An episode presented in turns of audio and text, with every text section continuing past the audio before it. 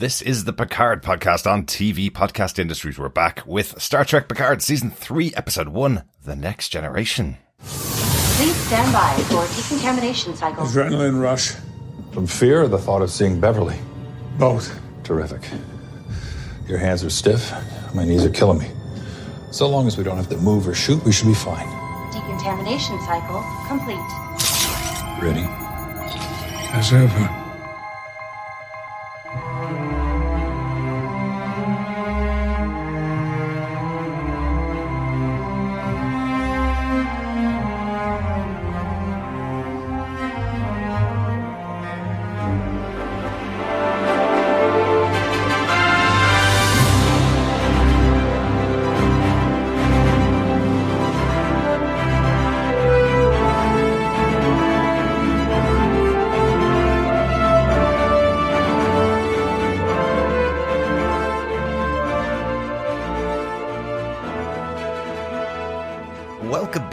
Trekkies and Trekkers, to our discussion about Star Trek Picard Season 3, the final season of Star Trek Picard. We're talking about Episode 1, The Next Generation, and I am one of your hosts, Derek. Hello there, fellow Trekkies. Welcome back. I am one of your other hosts, John. And rounding out this group of uh, basically aliens forming a global universal federation, I am Chris.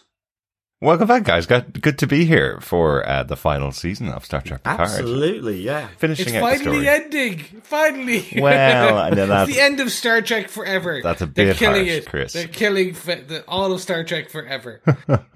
no, they're not. Fin- finishing off the three season arc of Star Trek Picard. Now, we have said before, um, we have felt that the show didn't live up to the potential that it had, bringing, uh, bringing back uh, Jean-Luc Picard, bringing back, um, of course, Patrick Stewart in the role, um, that they kind of have danced around the big story that is available to them. And this season is going to feature a lot of the members of the Next Generation cast for the first time, as we, as we see in the show. We're, we're going to obviously go into spoilerful detail about the episode uh, as we go through, of course. Uh, so make sure you've watched that before we uh, continue, uh, or before you continue listening to the podcast. But um, I do feel like this season is going to live up that potential that was set out at the beginning of the show. That's what it feels like. It feels Yeah. like they've taken that detour away from just telling a story about an older Jean-Luc Picard to actually tell a story following up on the old adventures of Captain Jean-Luc Picard. yeah. So I'll be brutally honest opening up and like we I was pretty harsh and rightly so on what happened on season 2 in terms of how I started to feel towards the end of the season. Um and harsh probably even harsh is even too harsh of a word. I I gave a lot of constructive criticism. I was never mean, just a lot of constructive and I think we we all kind of varied towards Yeah. areas of that over the course of season 2. Oh yeah. Um, and I think it's because we had a lot of hope and dreams and kind of expectations of where they could go and how they may do things. And there was some promise of that in season one. Very much. There was like, there's a sprinkling, here's a, like, potentially a larger story, blah, blah, blah. Season two just veered dramatically to the left Yeah. completely in terms of even story. Um, and I think while we had got to know a lot of characters over those two seasons, this is giving us something different that we probably wanted from the beginning, which is, as you say, what did happen with Riker in the 20 years? Hmm. Where's Crusher? Where's, where's Worf? Mm-hmm. Where's Geordi LaForge? Like, give us those stories. Give us that, the, the memoirs. And he jokes about it. Spoiler. He jokes about writing a memoir. Mm-hmm.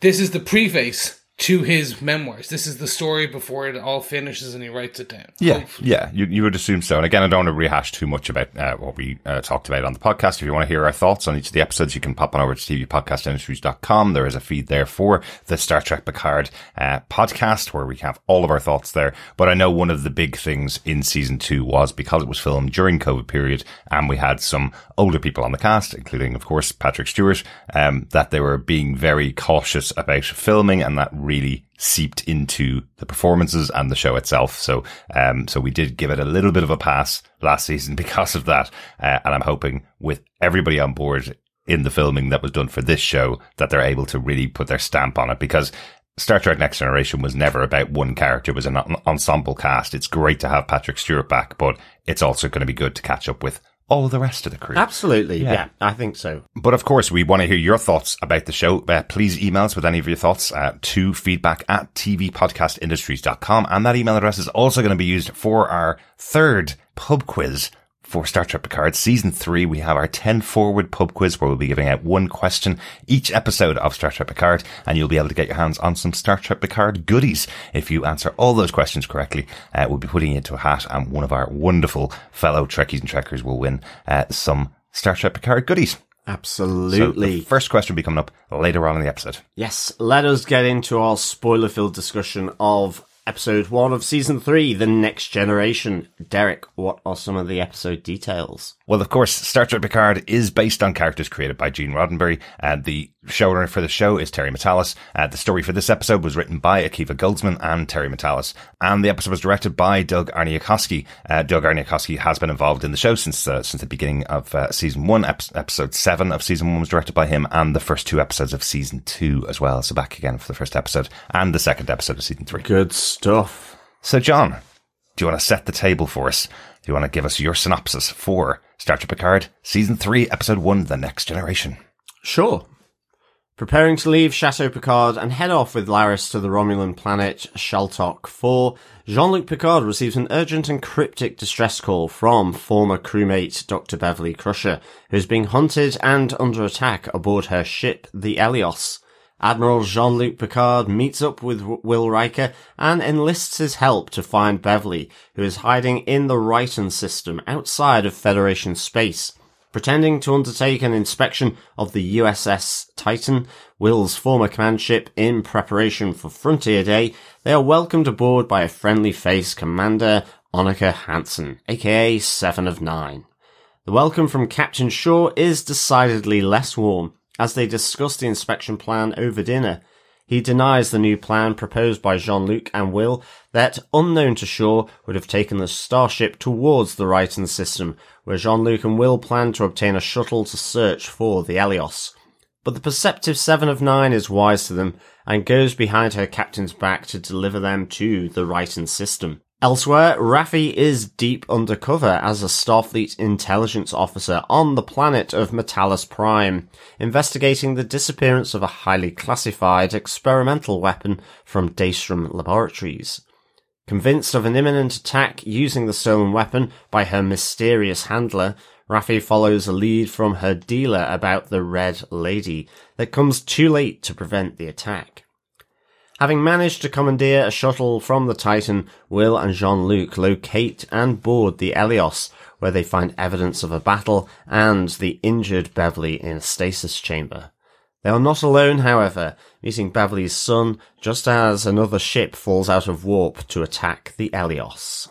Excellent. And if you're joining us for the first time for our Star Trek Picard podcast, uh, we covered by talking about our three major points from the episode. We start off with our little point, which is usually a line that we enjoyed from the episode, a medium point, our Omega directive, which is a scene that we enjoyed from the episode, and our prime directive, our main point from the episode uh, that we want to talk about. So we're going to start off with our small moment from the episode. Make it so, number one. So John, what's your small moment from the episode? A moment that you enjoyed?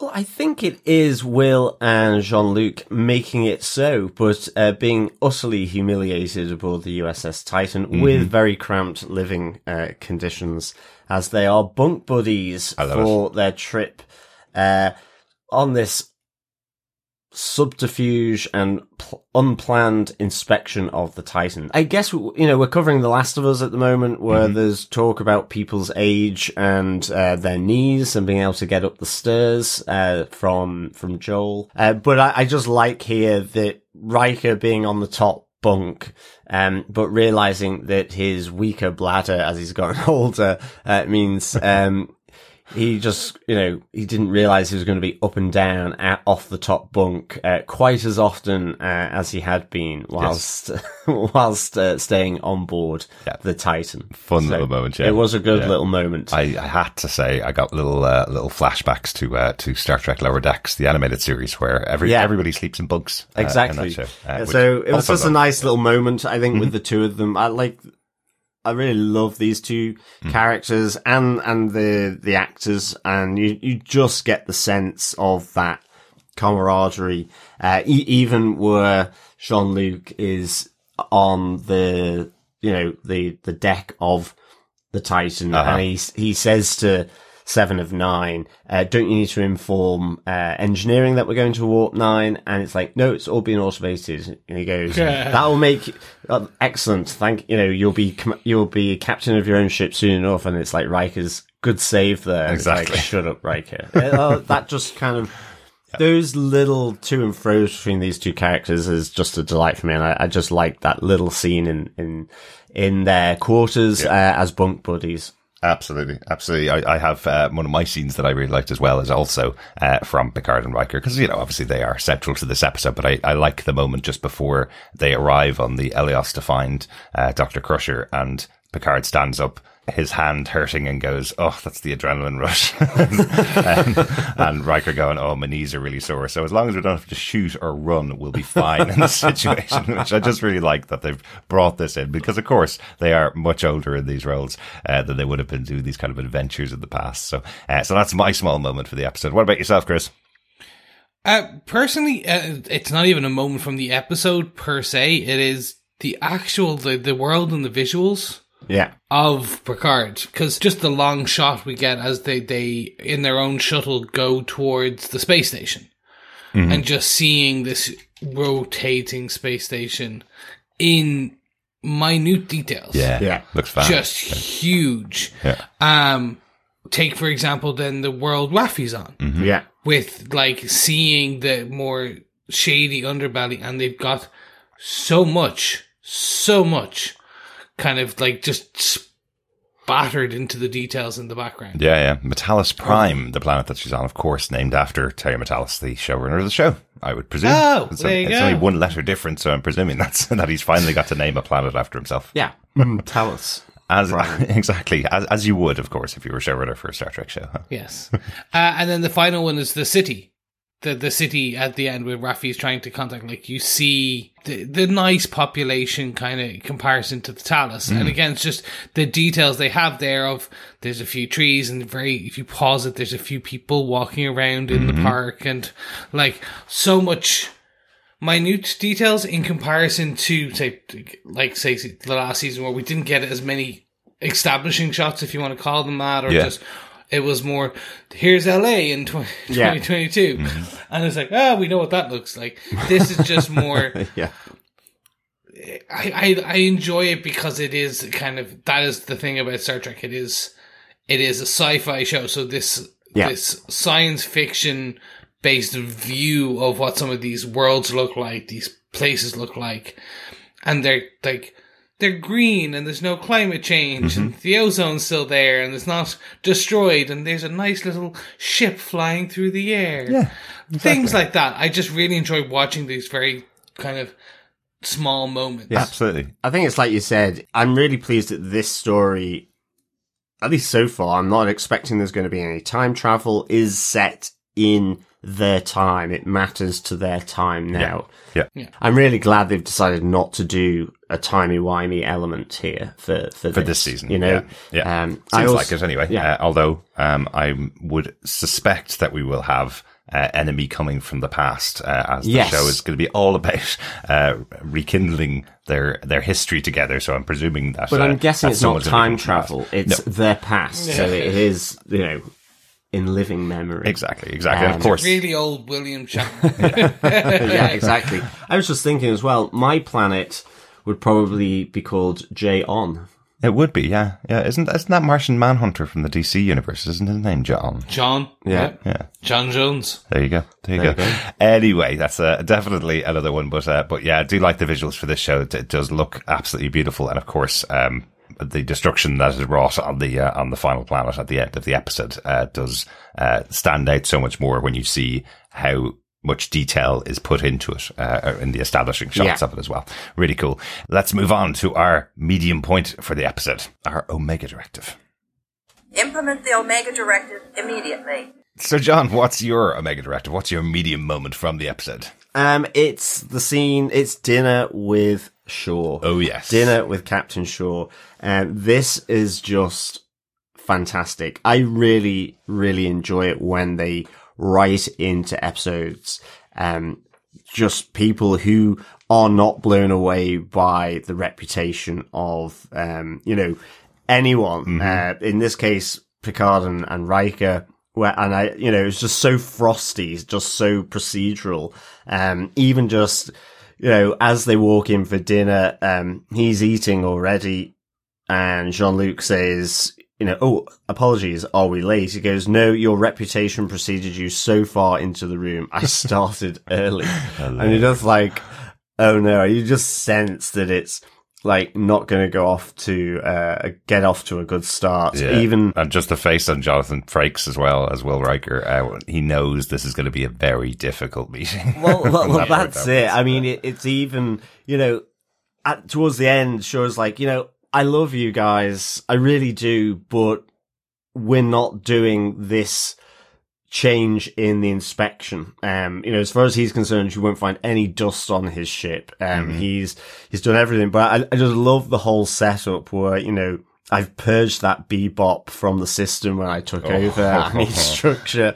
I'm not a fan of jazz, although I, I give him points for that one. I agree Um, and even with the, the gift from Picard, a bottle of Chateau Picard, um, he goes, I'm more of a Malbec man myself, but thanks. Um, just, I just thought this was superb. Absolutely. It gets a little bit fruity, I guess, towards the end with, um, you know, the fact that he, you know, towards Seven of Nine, he says, you know, your loyalty is to this ship, Commander Hansen, uh, not to former friends or ex-Borg, which elicits, uh, Riker effectively to do a bit of a, you know, stand down, uh, moment with him. Uh, kind of a pointed remark to both his own commander, but also to Jean-Luc. Yeah. So, uh, I, yeah, I just, I just thought this was a great setup. I mean, it's kind of that similarity with season two with having Q there, who really, you know, just likes to rile up, uh, Jean-Luc the wrong way. Yes, Um, proper and you get that very much from Shaw here. Yeah. So I just absolutely thought this scene was sort of chef's kiss for this dinner table. Uh, So yeah, really, really enjoyed it. Really good, really great to see uh, Todd Stashwick back here uh, on on the show. Like this is the first time in, in Star Trek Picard, of course, but he's just got such a varied career. He's been around for uh, done like hundreds of episodes of TV, right back to Buffy the Vampire Slayer. I know we talked about him when he was on Gotham, uh, playing Richard Sionis, uh, The Mask, and I think season one of Gotham. So all that long, long way ago. So uh, so great to see him here. He's just such a great character actor to bring on board, and he just the disdain that he has for these people that would actually board his ship and tell him what to do. You know, that moment where he's saying to, uh, to Picard, um, that he's not going to listen to him. And, and Picard goes, well, I'm an admiral. And he goes, retired. And, uh, and Riker says, I'm a captain. And he goes, with no chair. This is my ship. I've had it for five years and I, I, I'm answering to other people who have, uh, bigger pay grades than any of us in this room. Love it. Absolutely brilliant, uh, little moment from, uh, from Shaw in here.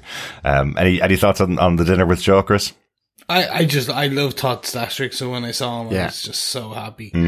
Um, he's also a big uh, uh, tabletop role player, um, so does a lot of D and D as well. Right. Um, so absolutely fantastic. Um, the I was actually drinking water and did a spit take on the. Uh, it sounds terrible, but it, I did. I might as well tell you guys. Tell the audience uh, when just on that kind of reputation procedure because it's just. Ooh, it really is You got a handbags. sassy cat just in the It background. is, going, isn't it? It's handbags at dawn. Yeah. It really is. It, it- it's even like that, that intro when they're talking to, uh, to Seven and Nine and she, uh, and they go, Riker says, I'm really looking forward to meeting him. She goes, you may have to lower your expectations quite a lot. Exactly. I love this. Yeah. Great. They just because they basically set him up before you even meet him as a character you're gonna Yeah. hate, Yeah, and he does not disappoint. exactly.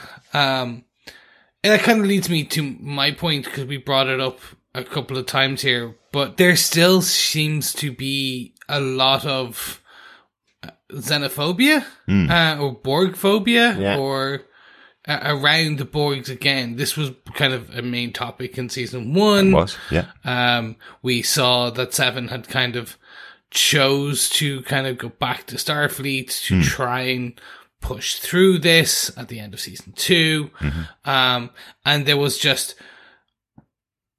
immediately you are you are brought back to oh no no no they still hate them all.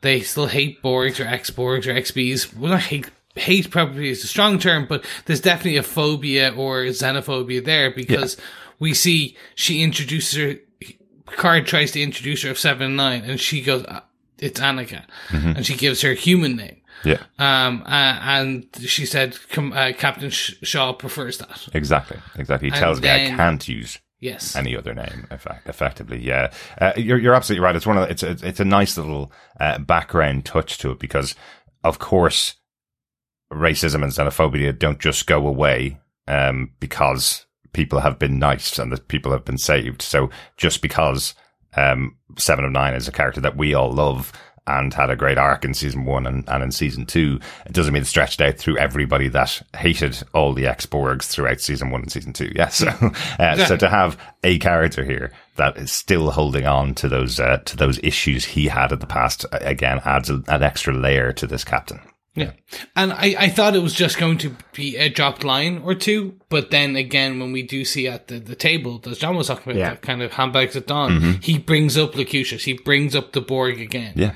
He brings up loyalty to the Borg or ex Borg, pointedly talking about Picard.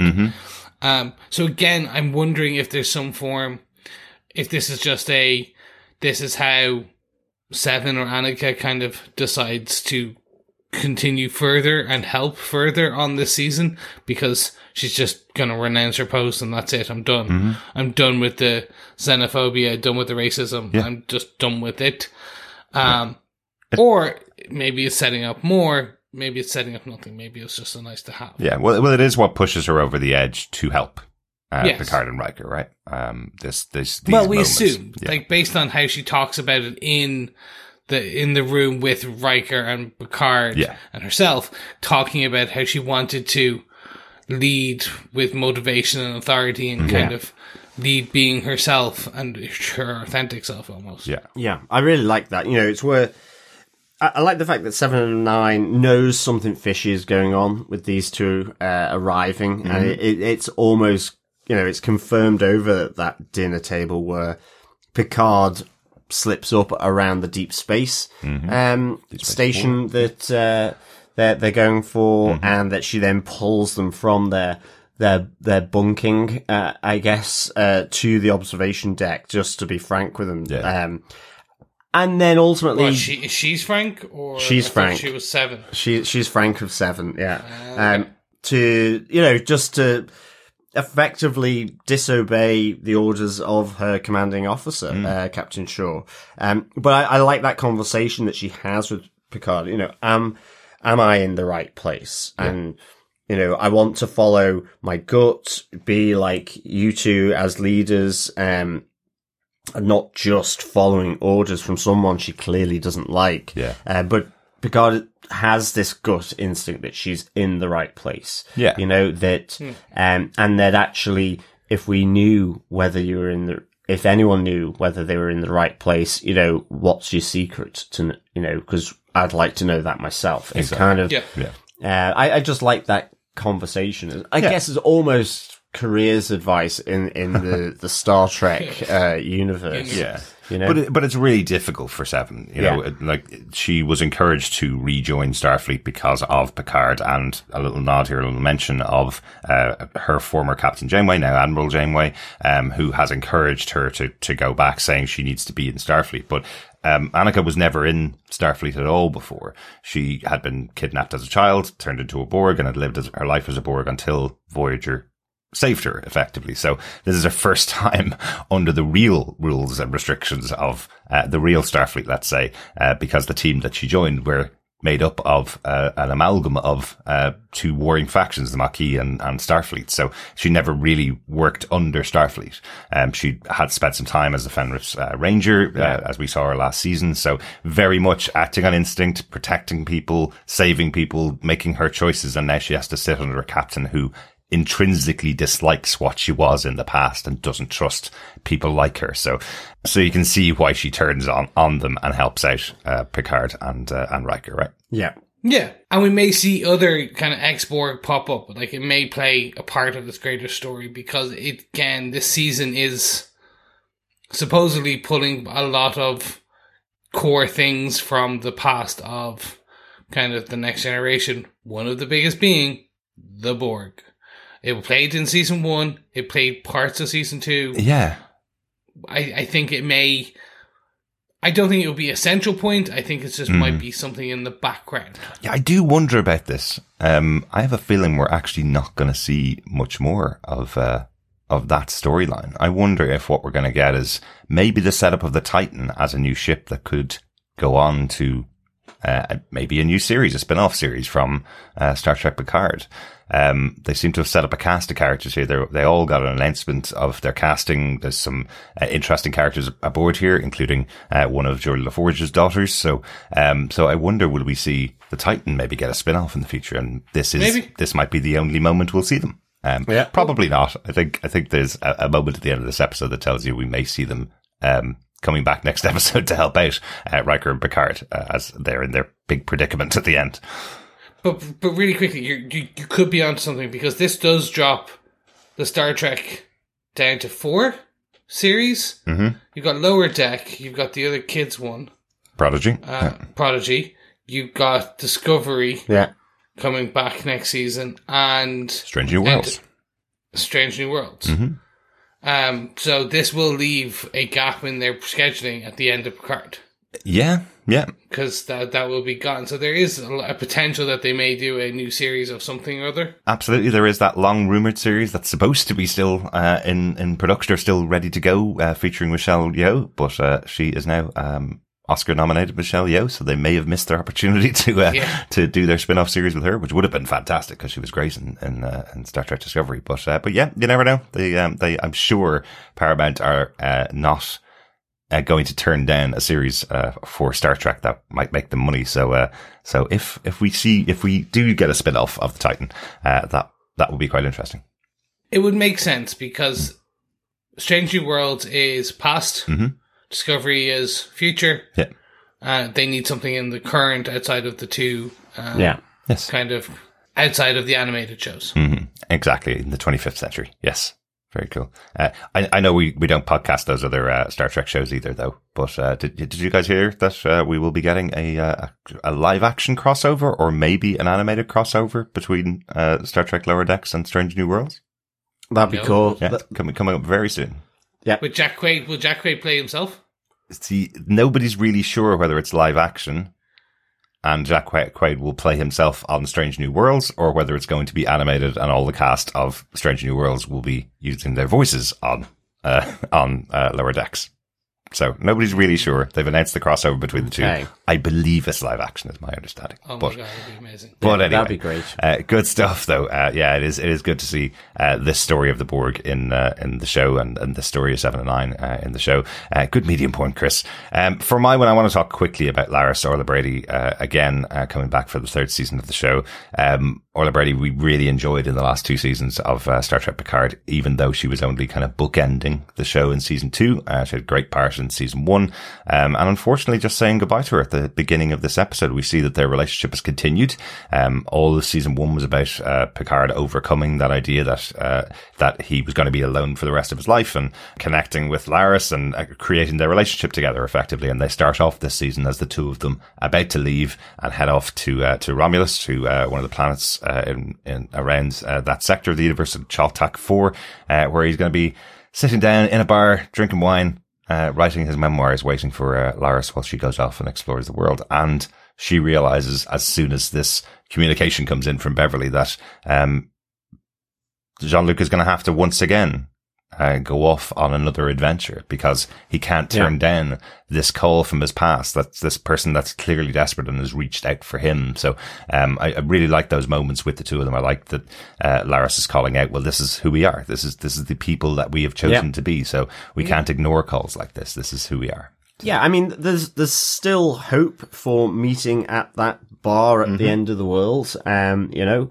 uh, once Jean Luc has helped Beverly out. So um, it's not that it's over. It's Yeah, yeah. whether Jean Luc makes it out alive from this new uh, adventure. Mm-hmm. Uh, I I really liked how Laris here. In a sense, just centered Picard, where she says, Mm-hmm. you know, as a former intelligence officer, she's clearly terrified and out of options and is asking for only you, Jean Luc, Yeah.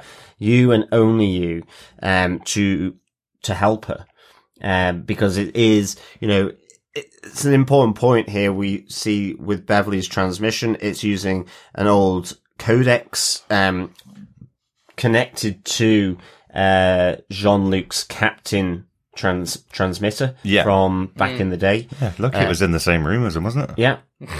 Like you'd, you'd But it was all expect. getting packed up, you see. Lucky his lucky his hearing is still somewhat Well, good. absolutely. Oh no, no, it was all being packed up, but you'd assume that you'd have a message forwarding system uh, on your old com badge from 22 years ago. Well. I'm assuming she hacked it. That actually, it's not.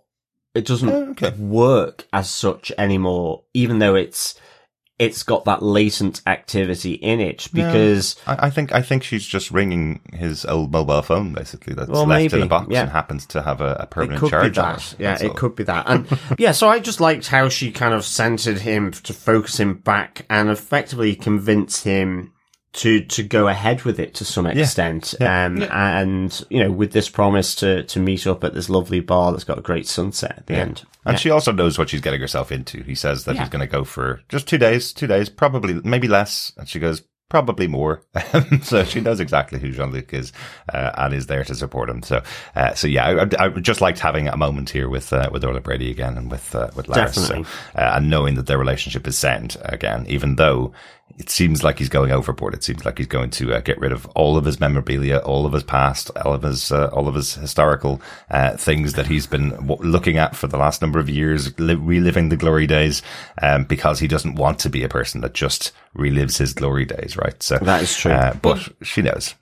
But look, even in the 25th century, Marie Kondo, does this bring joy? Still rings true. Mm-hmm. That's Yeah. exactly. Does this bring joy? No, put it in a box. But great. exactly. Yeah, but- Dump it. But great also to see that wonderful painting of uh, of the Enterprise. I believe that used to sit in um in the Enterprise itself. I think It did it's- yeah. in the ready room, Yeah. captain's ready room. Yeah, and he's going to send it off to Geordi. Yes, who's now at a fleet museum. hmm I feel like he won't be there for long. I think so too. I hope I hope we're going to see him uh, later on in the season. Anyway, he was in yeah, the he was in the trailers he for was this. he was he has his own poster for the season, so hopefully we're going to see him uh, later on in the season. I think there's no hope. That's about it. it. That's We actually what we him. see. Yeah. We don't actually see him. We just see a poster. We just see a poster It's in him, the yeah. background for the museum. Our director is no longer here. Have you seen this man? And it's just a poster. But at least we've seen one of his daughters already, so uh, so likely we'll see actual Geordi LaForge himself uh, in the future. Good stuff. That's my media moment, my Omega directive. Let's get on to our prime directive, our big moment from the episode. We must face the ramifications of the Prime Directive. So, John, what's your big moment from uh, Star Trek Picard season three, episode one? Well, I think just you know, quick change in tack here. It is um, Raffi and the Red Lady. Uh, I really enjoyed this introduction of Raffi. I'm really so glad that as one of the original casts from season one and there in season two, that she's still in this because I, I absolutely love the character and I think Michelle Hurd does a great role here. Yeah. Uh, I love how you thought she had sunk back into her substance abuse from the first season. Uh, and I like just the, the, the switcheroo here, um, that, you know, she's not a druggie, but she's, um, undercover for Starfleet intelligence Yeah. as, as an officer. Um, I like the intrigue that we've got here with her mysterious handler. Who is it? Um, Who is it? giving her the advice ju- through uh, the the screen. I really enjoyed that. So I, I kind of just like that whole setup. I like the whole kind of undercut that they did that she hasn't uh, descended back into um, her substance abuse or wallowing because nothing's worked out, but she's taken uh, this, this this role. Um, I love the the look of M'Talas Prime here. Almost felt Star Warsy. Uh, to an extent, with all the neon, um, and A proper hive of scum and villainy, right? yeah, exactly. I, I love that her story is her girlfriend has left her. She's, you know, fallen off the wagon Um, and she's out of Starfleet and she's looking to get information so that she can sell it or give it to Starfleet in order to sort of get good favor to come back in. So she gets this lead with her dealer um that something is going down with the red lady. And i then i just kind of liked how that kind of went along with um you know is it a person? Is it a buyer or a seller? Uh, is it an organization? Um and it, it's all linking in for um her her actual mission, which is looking for um, the the organization or the people who stole uh, an experimental weapon uh, from Daystrom, uh, which we saw in the first season. We did. and um, you know that there is this kind of going through all the different data sets to try and find out, and then she hits on that it could be the red lady could actually be the target and you get then this fantastic sort of last ditch attempt to try and prevent this imminent attack that's suspected using this new experimental weapon, which is kind of like a portal. It looks like it comes from the video game Portal. Um, so it's just on a bigger scale. So, uh, Except which, one's they rather than one being orange and one being blue, they're both orange. Yes, they're both orange, and effectively they portal an entire Starfleet and Federation building uh, in District Seven of M'Talas Prime. Uh, to drop itself on the city, um, which I thought was really cool. It looked really cool. Yeah. Um, I liked how this was done. I mean, that's, that's a weapon, I guess, Yeah, uh, to be able to do that. Um, and the That red on- that lady was on M'Talas Prime, ultimately. was it? That was on M'Talas Prime. Yeah? I, I well, Ah, that's okay. what I'm assuming Right. because she's there Yeah. doing the undercover work, and ultimately she's talking about District Seven. Right. Like Right. we've not seen her go off world or or Mm. or um go at warp anywhere else. Yes. So I'm just assuming it's still on M'Talas Prime. Right. Um, and this red lady is actually the target. It's the statue of Rachel Garrett outside of this Federation outpost um, on M'Talas Prime, and Yes. there is a dedication ceremony to her. The o I mean, the other side of it in in this episode is, you know, there are these celebrations for Frontier Day coming up as well. So potentially another attack here, and this will be how um, it intersects uh, with Raffi connecting back in with Jean Luc uh, Essentially, yeah. and and Seven of Nine Yeah. even. yeah, absolutely, absolutely. I hope that cover story that uh, that they broke up um, is literally the cover story that she has. That we have we haven't uh, lost that relationship between uh, Raffi and uh, and Seven. Yeah, Well, me she's too. deep undercover for months. Yeah. Yeah. You can assume maybe maybe it's strained at least. Or or Annika knows, you know. Yeah. At the, at the end of the day, um, she's gone off to go into Starfleet, so she's been massively busy herself. So um, they may have just uh, decided that uh, their relationship's fine if they it's a long distance relationship now. a long distance, long time relationship. Well, yeah. So there, that's my my big point. It's just this other side of it. it. It's coming back to this weapon. Is it connected with the whole um, distress call from Beverly? I- Is that part of it?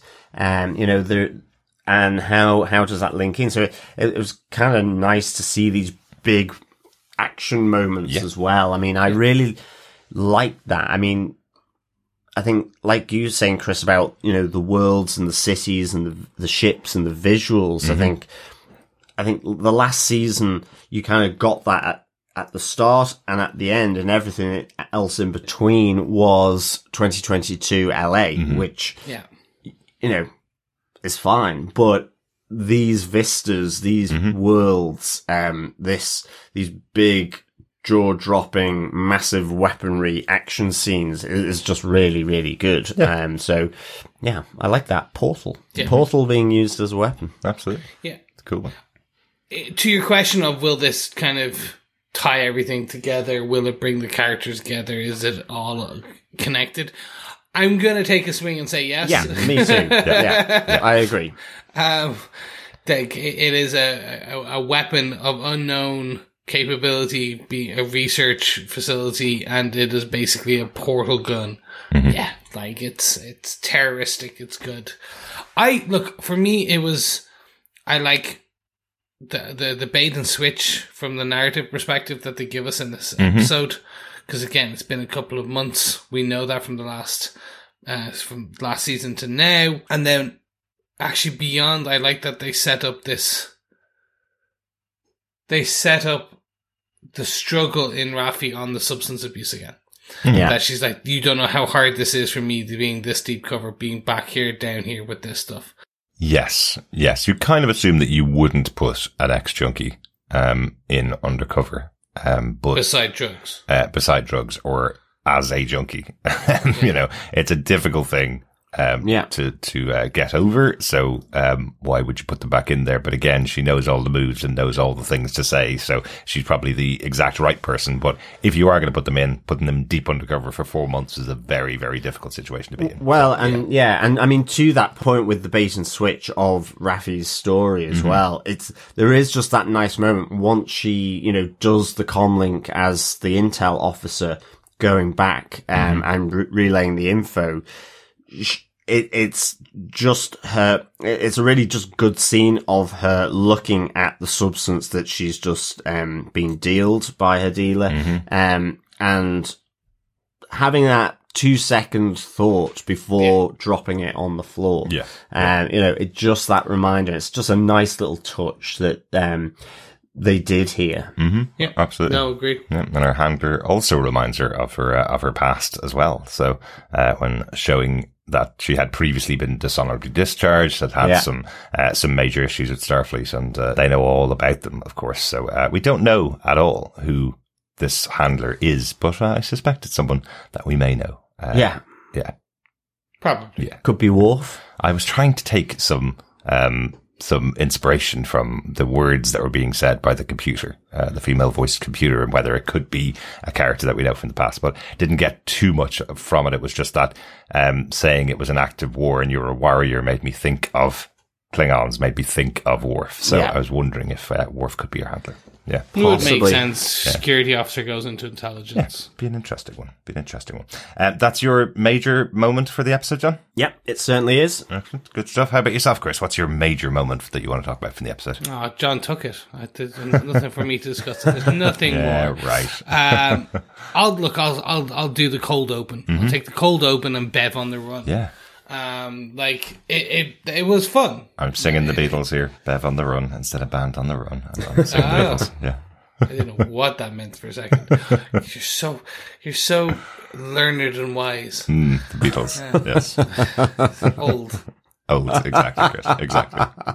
Really, for me, it was just it was a nice cold open. It, it gave me enough curiosity against all the bits, like from the the, the slow pan over all, kind of the ship, um, to the the log playing in the background, to just then kind of locking someone into one of the, the forward hold or the, the, the, the aft deck or something into a room. Um, and then just seeing Beverly or like Crusher in a more militaristic kind of fighting, Yeah. like guns, guns akimbo style, uh, and getting, getting hurt. And it, like, it, it leaves you, it left you with way more questions, which is what you want from that level of an open. Absolutely. It's like, here's a character that you've known and loved for like, what, like 130 plus episodes of a show. Hmm. Um, grown up, some, some people watching this have grown up with this character. And you're gonna put her in a place that she's not supposed to be. Yeah. You're gonna basically throw in some, enough nostalgia in the kind of foreground and background that you're like, ooh, ooh, why, why is this happening? Yeah, yeah. Some aliens you've never seen Mm-hmm. sprinkled on top. Yeah. Um, a doctor disintegrating people Yes. Twice. This is not. uh, Hippocratic oath, that. Um, yeah, well, basically. literally, as she stands over one of them and like, like Mm-hmm. basically does a shot between the eyes, standing over one of them that's already hurt. yes, this Yeah. is not Here- phaser set to stun here at all, is it? Not at all. No. The thing I liked about that was as well when Riker and Jean Luc come aboard and effectively run through forensically kind of that whole scene at the start, sort of examining it. So you know, CSI Starfleet. the this kind of ash from the the, the species never seen that before Mm-hmm. um it's a direct shot down like you were talking about it's cold calculated and um you know movie. picard saying beverly would only do that in defense which i mean ultimately it was so i just loved how that kind of mirrored their walkthrough as they board on um the Eleos as Yes. well Yeah. Yeah, yeah. I, I, for me, it was just culminating in that ending of, oh wait, is she dead? Like, have you just, Right. ha, have you re? I know, probably part of me You knew she wasn't dead. knew I knew she wasn't. there, there's still that small sliver of. I say hope. That sounds terrible, right? but in that, there's been some shows that we've watched where they're really bold, like Yeah. narratively, Yeah. where they're like, "Hey, you love this character for boom, they're dead. Hmm. Oh, they're oh no, it's okay, they'll Yeah. be back. No, they're dead. Like you, that's it. You've said your goodbye. Um, like, cause part of me for a second did think it was going to cold open and then we would get some form of funeral. Uh, right. Okay. And then that's the kid jump off point. Yeah. What was she doing here? Blah, blah, blah, etc., etc., etc. Um, that's part of, like, part of me. And I was like, that's a bold choice. Right. I'm so Um, glad they didn't do it. Um, I'm no. really glad that Gates McFadden is back. Uh, one of my favourite members of cast from uh, from Star Trek: Next Generation, and the only member of the cast I've actually met in person, and she's absolutely lovely. Um, really, really lovely lady. Um, so I met her back in the nineties. So um, yeah, absolutely lovely. So great to have her back here, and I'm sure we're going to have some great moments throughout the season as as other members of the cast come back. But um, I, I just couldn't believe at all that they would uh, that they would take her out at the start of the season. I could see them, you know, getting Edson number five from uh, from season three of of uh, Next Generation coming back, and maybe they might be killed. But um, but as this is the reunion series, you cannot keep uh, Dr. Beverly Crusher separated from the rest of the cast. If everybody else is coming back, you can't have her not appear on screen with at least one member of the team. So uh, so we do have that moment that obviously Picard comes on board and sees Beverly uh, and reveals that she is still there and has been kept alive in the uh, in the stasis chamber um, from her injuries. So uh, so yes, so I, I feel like she's going to form a much bigger part of the story uh, given the other revelation. Yeah, the one of the big things is that she disappeared 20 years ago. Mm-hmm. She basically cut all ties and essentially just left. Yes. yeah, yeah. Um, and as that progresses throughout the episode, you're like, you do have a lot of questions. Definitely. They, I thought for potentially like because of what uh, Laris has said at the beginning about Crusher, you're like, oh, okay, Picard was Picard, he was extra Picard, and basically drove her away. Okay. Um, and I was like, no, okay, that's going to be a tough storyline to kind of fully rack through, but sure, okay, give us that. And then it's only when Riker confirms as well, like she cut off ties with everyone, supposedly. Um, so when we got to find out now, like, is she still in contact with kind of LaForge? Is she, was she ever still in contact with Worf and all the other major? Did she still speak to her son? Who knows? Um, it's going to be interesting to see. Yes. Yeah. Absolutely. And we can assume that essentially that 20 year gap was due to a 20 something year old son Mm. who is revealed at the end. Yes. Uh, that is an interesting reveal, isn't it? It is, yeah. Yeah. She has another son. Picard's son? Are we, are we putting in money on this? Maybe It is- it's just that weird line from Laris that says, um, "You did try to have a relationship with her," and uh, Picard says, "Well, I tried." Or "try" is the operative word. It sounds like they never actually got together at all. That's what it sounds like, and that's one of the most interesting things about this story that they have here, where they're saying that um, Crusher disappeared for twenty years because I know there's books and comic books that have dealt with time after the end of the next generation. I'm sure Beverly Crusher was involved with them. So effectively, they've just thrown all those out the window and gone, nope, she never had any connection with anybody else from, uh, from the crew of the Enterprise. Um, so that they can set up this story, which is the real, I suppose, in universe story of what happened to her, right? Yeah. Yeah. And Picard, there was a whole storyline in Next Generation where Picard had a son.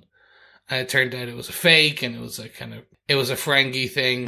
Um, and I think it was Ferengis or the Romulans, one of the, the bad aliens. Right. For a bit, but essentially they wanted Picard to know what it was like to lose a son, Mm. so they changed the kid's DNA, Mm-hmm. who kind of looked like Patrick Stewart or Jean-Luc Picard, changed his DNA to be Bald. basically Really bald and young, uh, to be essentially Picard, Mm. uh, or the, the son of Picard, and that's what killed the kid, Right. Or nearly killed the kid. Um, so he hasn't in universe. Technically, Picard is without children, sans Yeah. children, if you will. Exactly. He just has his Um, nephews, right? Yeah. So this could be interesting. Mhm. This could set like again. I know we're jumping a mile, but like I think then that does set it up for something unique in that. Well, he can still go on and have time with Lars, Yeah. but his his time on the Enterprise is move has moved forward because is basically they sired the next generation. There you go. There you go. Name of the episode. the title of the episode, absolutely. Yes. Uh, it does have echoes of the Captain Kirk storyline from Star Trek Yeah. 3 that the uh, former girlfriend disappeared and turns out she has a son and, uh, and he's the one that Kirk now has to care for. Um, I also got some shades in the episode of Star Trek 3 from the fact that they're gathering the old crew back together who no longer have ships. They're gathering them back together to go on this one mission together. That's kind of the season, but that is Star Trek. It will echo back to, uh, to its previous shows and movies. You know, of course, when you've done hundreds of episodes of TV, you have explored a lot of the stories, but uh, re-exploring them with uh, bigger budgets and uh, in a different way is is always going to be fun. Yeah. Uh, so I am really excited about how the story will play out for the season. I did like as well how just Beverly's son just adds a little bit more context as well to that cold opening where he says, you know, we're being hunted or we've been hunted. Each time it's a different face, a different species and a, a, a new ship. Which I thought was kind of interesting. really of course, intriguing. with the arrival of the new ship, um, big spiky warp- ship. big Yeah. spiky ship, which kind of reminded me a bit of Praetor Shinzon's uh, ship. Ah, Tom Hardy, the, Tom clo- Hardy. the clone of uh, of Patrick Stewart. Yeah. apparently. Um, it kind of looked a bit like that with the spiky things coming coming out. Then, What was that? Star Trek Insurrection, wasn't it? yeah, I think so. So, I thought that was just kind of a, a nice little bit of quick information that we got here. So we probably won't see those clicker uh, type species that came in uh, that Beverly shot and disintegrated effectively. They were kind of their their their their language was kind of in clicks. Oh, right, right. I just thought you were flashing back to The Last of Us again. Well, it could be that. uh, everything is clicking at the moment. exactly. Yeah, it'll be really intriguing to see uh, who, how these villains play out for the rest of the series. I like the idea that uh, that they have changed their face and ship every time. So, are they all different? Is this a whole group of people formed from loads of different races, or is this uh, is this some trick that they're playing?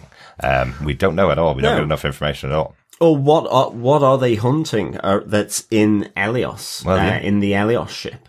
You would Yeah. you would presume it's Beverly's son, right? It has to be something Yeah. about Yes. that because they've been on the run for twenty years. Um, Yeah. and he mentions how many systems they've gone through and how and how they keep finding them. So uh, he obviously got a tracker inside him that, that they keep following. Uh, I haven't thought about that yet, but maybe that's why I'm being followed everywhere. Do you think it could have something to do with Wesley, Wesley, Wesley Crusher being a traveler, i.e., that all the Crushers are have some form of power, have some ability to be these travelers throughout time and space and everything? That sounds And- very science fictiony. Um, yeah, and I- exactly. not- so it could be it. Could be, yeah. Um, you never know. But also, this new this new son that we just meet, Mhm. his accent is so British. Yes, it is. Like it was like what now? Are you just trying to tell us that it's Picard's son and that's why he has a British accent, even though he's been living with his American mom aboard, Yeah, aboard the ship for Well, 20 years? that is true. Or that is true. is there another reason? Yes. yes, but it was just I was listening and I was I, like even the manner the not even the manners the the the the choice of words and how he says it. Uh-huh. yes, it was the- just like oh boy. Yeah, I was okay, I was waiting right. to see if he was offering anybody a cup of tea and some biscuits. Yeah. exactly. Earl Grey, tepid. But before we do that, well, that's it. But I guess country boundaries are kind of gone from the Federation a bit, not entirely, because Hmm. Well, Laris has an Irish accent, so yeah. Yeah. Uh, yeah. in this galaxy, everybody can But have even whatever I was just meaning want. on Earth. I know there is Chateau Picard, but it's in LA effectively now. It's not. It's not at the ancestral home back in France. That's like Disney World and Disneyland, isn't it? I guess so. Anyway, Alright. anyway, yes, uh, quite a big moment uh, in this episode with uh, with Beverly Crusher. Uh, we've kind of talked about the other big moment of the episode because that that is uh, obviously Jean Luc and uh, and um, Will getting back together and traveling together and, and the whole excitement of. But I just wanted to call out really quickly that it does seem like everybody's getting court-martialed. Uh, we, we didn't really mention it, but you know the. the Seven of Nine, Annika is number one commander on this ship to a captain that she's just overturned his orders. He's, um, effectively knows what they're doing and Admiral Picard and, and, um, Riker could also lose their commission. Admiral Picard calls that out on the way to them. If Yeah. they mess up this whole plan of theirs, the, Will could lose everything that he's built effectively and his entire reputation. He's probably beyond losing his reputation. He is Admiral Picard. He's done stuff like this in the past and he is retired uh, with that Admiral uh, credit. But it looks like everybody could be court-martialed for, uh, for going through with this plan to save Beverly Crusher. It does look like that because I mean, even Shaw finding out and giving Seven of Nine a tough time. Yes. I want all the details in a report. You know, now effectively. Yeah.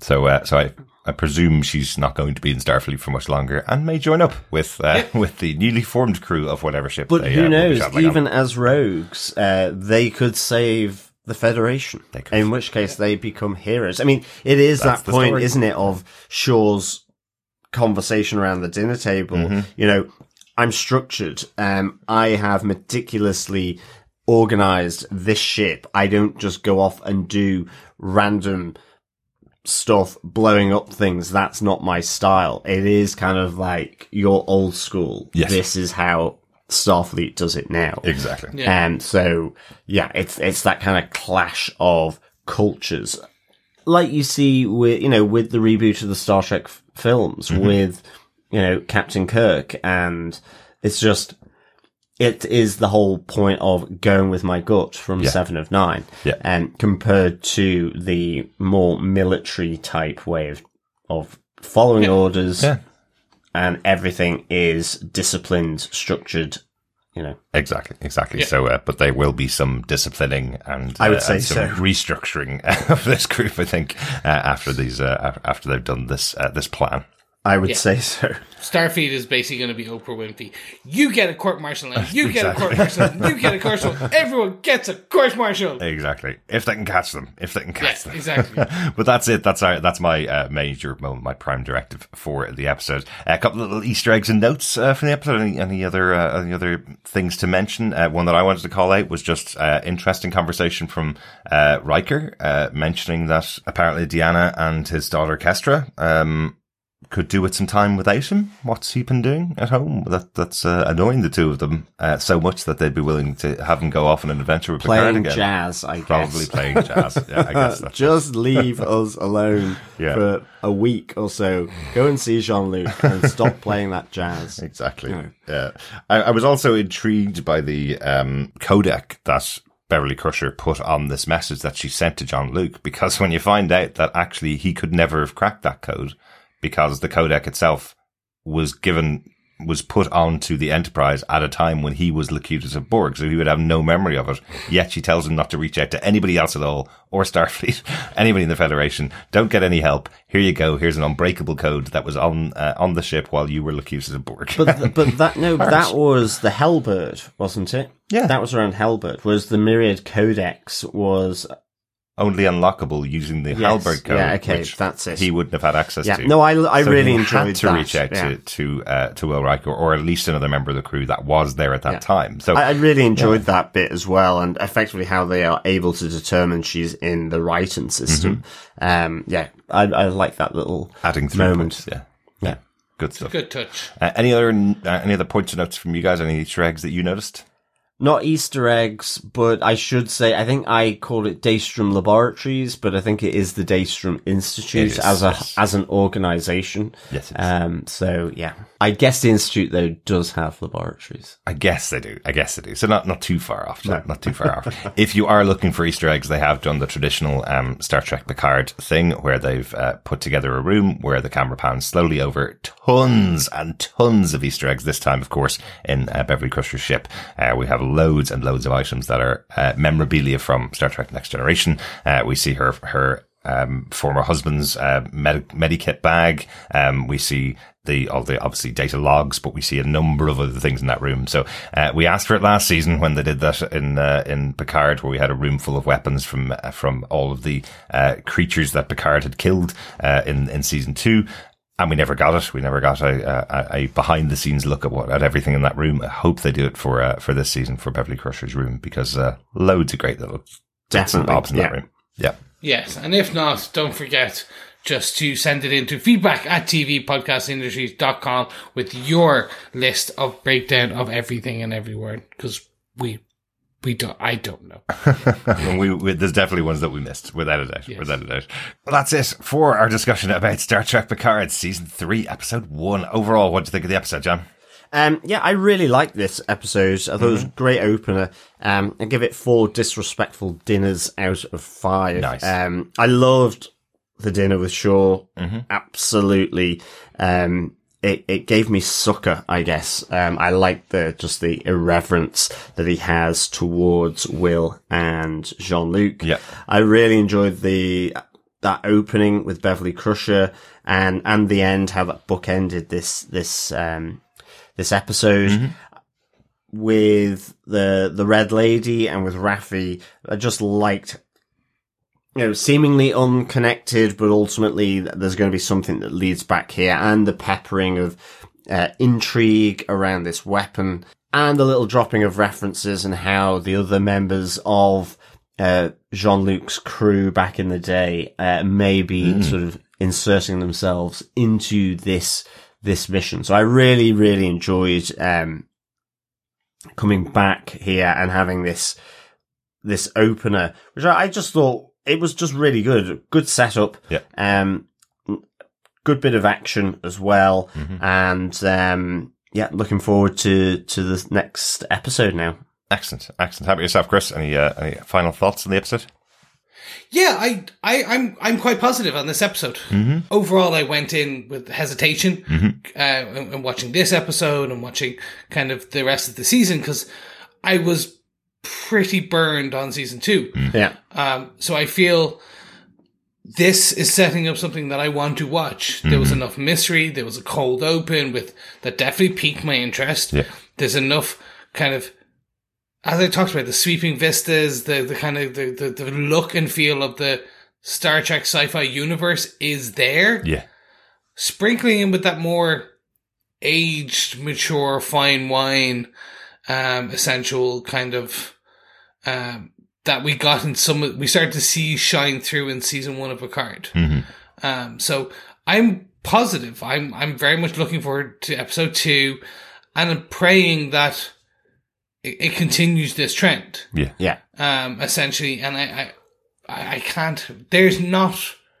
There's no inkling right now that I'm like, oh, oh no, Right. oh, why are you doing that? Yeah. Um, everything I'm assuming has very much a reason right now, Mm-hmm. uh, and is leading us somewhere. So overall, very positive on it.